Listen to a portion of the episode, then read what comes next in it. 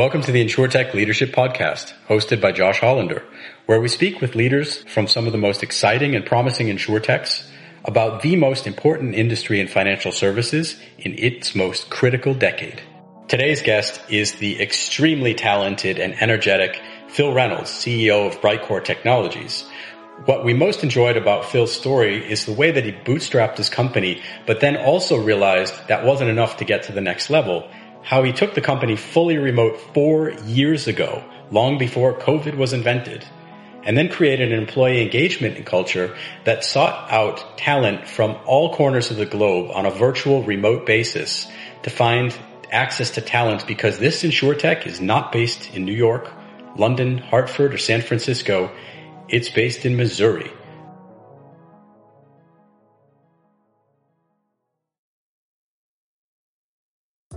We recognized that problem very early on. And so we went, when we started hiring, we started hiring globally when we hire. We will pay for the top spot.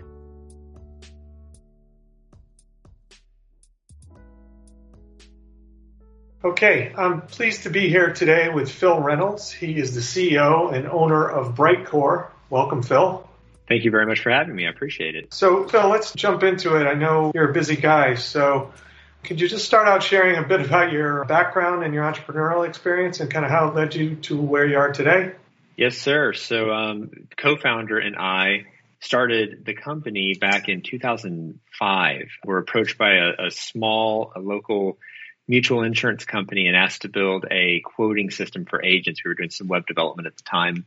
That project went, went pretty well, and a group of their friends called us, and we rapidly uh, quit our day jobs and started a company doing web-based quoting systems for regional mutual insurance companies. Again, back in the, the mid 2000s, that that went well for several years. A group of our customers that were happy quoting customers approached us and asked us if we'd be willing to build the full administration suite behind the scenes because they felt like their quoting systems were significantly ahead of their administration systems. And so a group of six mutual insurance companies got together, put together enough operating capital for us to get going and we built the first version of BriteCore from 2009 to 2011.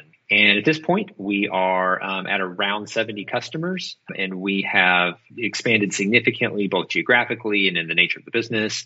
Are, are growing quickly and have done several capital raises, and so we are the company's just really taken off and continued to accelerate since that initial launch in 2011. So I'm just almost a decade right now into into managing on the backside of that initial build of the very first generation of BriteCore.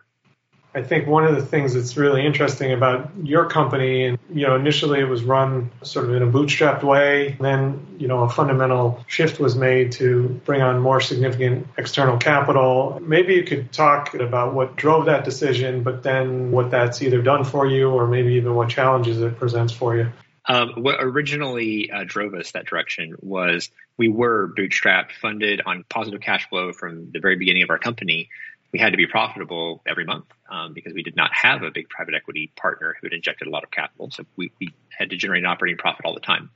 That was a really successful model to get us through our first two generations of sort of the web services because the needs we were trying to target were had high overlap with the needs of our existing customer base. Where that model um, was insufficient was when we started um, receiving a lot of inbound sales requests and inquiries from very, very large insurers that did not look like our early customer base. And so we stayed with that for a little bit, didn't do anything about it until the demand for our services up market was sufficient that we realized, look, there, there's, there's a, a certain ROI in this if we just make the investment. And that's when we made the decision to do a Series A and a Series B capital raise. When I went to the capital markets, and I did want to make sure I selected the right partner, and there's a lot of firms out there, and a lot of them are not a good fit for BriteCore. I wanted, wanted to find the right capital partners, and I'm very happy with the partners we selected. Part of that was me presenting the vision of not just what I wanted to build with the product, but also what I wanted to build with the organization. And here's how we get there. In in terms of your approach to kind of hiring at speed, integrating people into the organization to support the growth goals, and then what you know COVID has done, and maybe how you've had to change, or if there's any particular core principles you've made sure to stick to. Um, can you maybe address address that too? I made the decision prior to COVID, about four years prior to COVID, to take our company fully remote. And I did that for a variety of reasons that I actually have a whole series of presentations I've given on the advantages to remote. Um, but remote can be a fantastic asset if you are aware of what it does well and what it does poorly, and you manage for for the weaknesses, manage for the liabilities, and lean into the strengths. Um, so about four years prior, we made that decision, um, and the way I made that decision was I, I, spent three or four months talking about it with everybody, uh, making sure it's the right decision. And I spent three or four months messaging it. So about a, about a six month window. This is where we're heading. And I gave a date on my calendar and sent a message out to the entire company repeatedly on a series that said, on this day, I'm going to walk into my office. I'm going to turn my light out. I'm going to leave the building and I'm never coming back unless there's a sales meeting in the building. And I did. That's exactly what happened. And I never walked back in. The point of that, and, and the thing that I really encourage people to do as people are embracing remote suddenly, is that that a remote culture has to be intentional, has to be driven by the leadership team. It has to be true that the real decisions are made in a remote fashion. I think the biggest downfall I've seen companies run into when they try to go remote is they don't get buy in across the organization or they don't put the processes in place. And so there is still some advantage to showing up and sitting in a room and saying words to somebody and drawing on the physical whiteboard in the room. And if that's where the real decisions get made, guess what? Being remote is a huge liability. It's going to fail. Then, of course, you have to manage for things. There's a lot of articles being written about this right now about people being stuck in their house and depression and those kinds of things. And so we have programs in place at BriteCore to try to help with those things, all the way down to, to you know, fire up a Zoom and have like a game night or just all have a beer together or like watch a movie. And uh, we have a, a hobby music channel and everybody who plays an instrument is constantly recording videos of themselves and posting it up there. It's been really fun. Um, you know, a good example of how that can really work well and drive culture somebody will post something and then I'll grab it or someone else will grab it, throw a click track behind it and add another instrument. And somebody else will drop on another instrument and we'll end up with a whole produced song, a BriteCore band song that just completely evolved organically, but then you feel really close to those people. The major benefit I see on the backside of sort of this this world that a lot of companies have been thrust into, you have to migrate to a world where everything is managed through very, very clear um, we use OKRs. We, we use the official OKR, subjective key results system, um, where the expectations are very clear. What you're going to measure on the back side of those expectations is very, very clear. And then the measurement systems exist, are in place, are automated, are audited, are reviewed. You manage to explicit expectations. That's, that is both a corporate maturity thing, but it also generates a really positive culture in your company and a lot of forward momentum because everyone in your company understands exactly what is expected of them and they know whether they're succeeding or failing. Uh, but you have to be very intentional and you, you can't drop any of those balls or the whole thing fails. So, is, is there a difference of managing to expectations versus managing to outcomes? What I mean by that is making it clear to your staff, absolutely outcome oriented but but letting them know ahead of time what you mean by that because I can't go to the engineers and say, "Hey, we're going to grow 10% next quarter." They can't do anything to affect that. That is too many abstraction layers away from their job. And so, yes, we're going to manage the team at the executive level. We all sit down and look at our actual, you know, what is our growth rate? Did we accelerate at the rate that we thought? We manage those things. We care those outcomes. But at the, I think a lot of senior managers, especially CEO level level types like myself, um, we get used to thinking about the business in those terms and forget that, that like a support engineer doesn't know how to affect that. And so we've implemented OKRs in a hierarchical structure where we have, you know, company OKRs that go to divisional OKRs, that go to team OKRs, that go down to individual OKRs, so that each individual um, employee can say, oh, this month I've been asked to do the following things. I'm going to close, you know, 18 customer tickets with a customer satisfaction rate of 95 or above, which I think they can control, thing they can influence. But they can see in the tracking system that rolls up to this objective, which rolls up to this objective, which ultimately rolls up to our objective of, you know, an NPS score of positive 50 or higher. And so, so that's what I mean by that. It is yes, expectations and outcomes and setting, making that clear ahead of time what you're going to be measuring and why.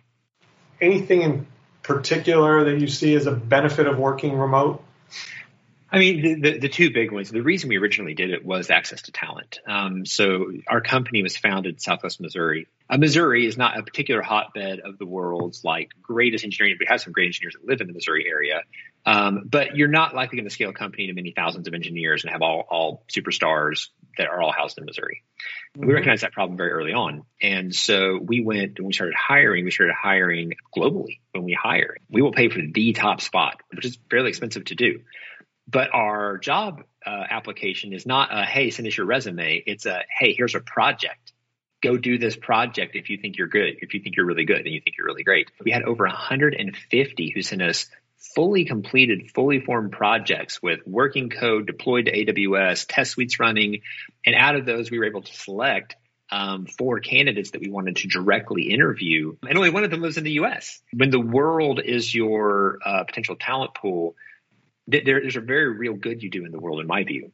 You know, so, for example, um, one of the engineers we hired recently um, was formerly a refugee and um, had been living in a refugee camp, got a coding accelerator, taught herself to code, uh, did a great job, sent us a fantastic project. We brought her in. She makes more than anyone she knows by 20 fold now right. because we pay her US rates because she's a great engineer. BriteCore gets the benefit of this tremendously talented person we've never met.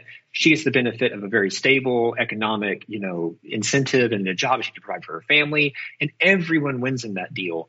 And so, I mean, I think that's just one of the examples of where where this whole remote work, embracing the new way of thinking in a more global talent pool, can be just a tremendous good for for everyone.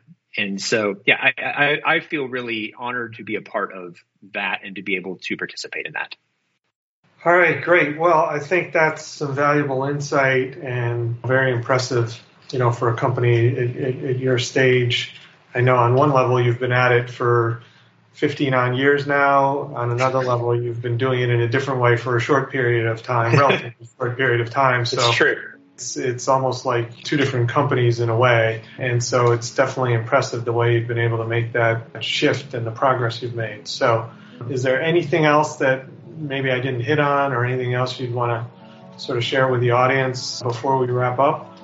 Um, only that I, I'm, you know, enjoy talking about these topics and something I'm really passionate about. You probably tell that when you hear me talk. Um, and so, you know, if there's any ever, if anyone in your audience is ever interested in just sort of um, collaborating about some of the thornier topics in, you know, remote work and team scaling and working with capital partners, all the things that, that sort of we've gone through, I'm always more than happy to talk and visit with someone.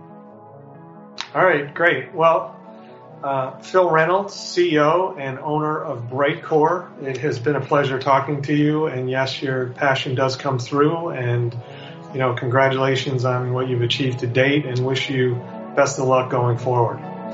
Thank you very much. And thanks for having me today.